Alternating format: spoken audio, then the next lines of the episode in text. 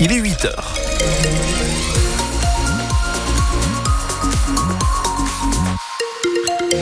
Tout roule bien ce matin sur les routes et autoroutes de la région. Aucun souci particulier à vous signaler. Les chaussées sont humides ce matin, Alice Marot. Ouais, surtout dans la métropole lilloise, dans le Valenciennois, dans l'Avenois, on a quelques averses qui vont se maintenir toute la journée. Pour les autres, c'est nuageux avec des températures entre 5 et 9 degrés.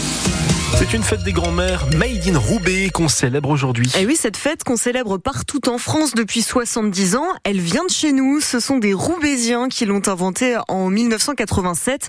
En fait, c'était un coup marketing de la marque Café Grand-mère, une marque créée dans les années 50 qui a toujours été visionnaire en matière de publicité, Odile Sonnellard. À l'époque, une bonne partie du café consommé à Roubaix arrive illégalement de Belgique sous le nom de Grosse Mouteux, grand-mère en néerlandais. René et Lucette Monnier ont alors l'idée de vendre eux-mêmes du café sous la marque Café Grand-Mère. Clément de Léotard est chef de groupe chez Café Grand-Mère. D'abord, c'est un produit qui est commercialisé dans le magasin Abondance du père de Monsieur Monnier. À la base, c'est un magasin qui vendait de la vaisselle. Et puis, finalement, ils disent non, non, faut qu'on fasse plus gros que ça. Et ils ouvrent un beau magasin avec un torréfacteur et une bonne odeur de café. Diffuser ainsi l'odeur du café est à l'époque une trouvaille en termes de marketing, un domaine dans lequel le couple excelle. Le succès est au rendez-vous.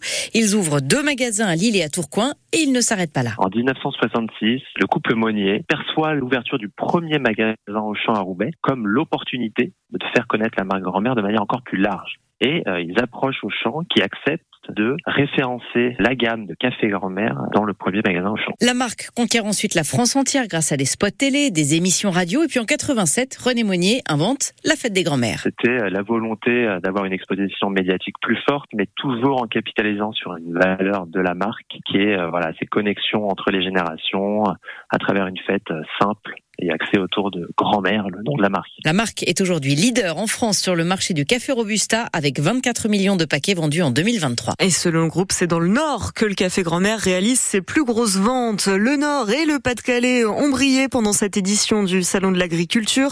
La région est par exemple la plus récompensée de France dans la catégorie bière au concours général agricole. Mais c'est une édition marquée par la colère et les revendications des agriculteurs qui s'achèvent ce soir. Le salon ferme ses portes à 19h. Un grave accident a fait un mort cette nuit dans le Pas-de-Calais. À Carvin, rue Émile Zola, gros choc entre deux voitures à grande vitesse. Un homme de 27 ans est décédé. Dans l'autre voiture, quatre personnes ont été légèrement blessées. Deux femmes de 17 et 18 ans, deux hommes de 18 et 27 ans. Ils ont tous été transportés à l'hôpital. Le ministre nordiste de l'Intérieur, Gérald Darmanin, dénonce un acte inqualifiable après l'agression antisémite d'un sexagénaire vendredi à Paris. L'homme portait une kippa, il sortait de la synagogue, il a été insulté de sale juif, puis frappé à coups de pied et de poing. Son agresseur a pris la fuite. Il n'a pas encore été retrouvé. Une clinique pour aider les patients qui souffrent d'addiction. Pour la première fois dans le Pas-de-Calais, on peut se faire accompagner entre la cure de désintoxication et le retour à la vie quotidienne.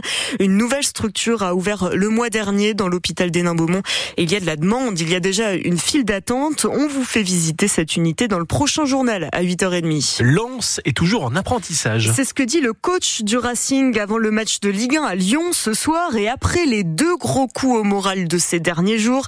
Défaite 3-2 contre Fribourg, désillusion 3-2 aussi contre Monaco dimanche dernier.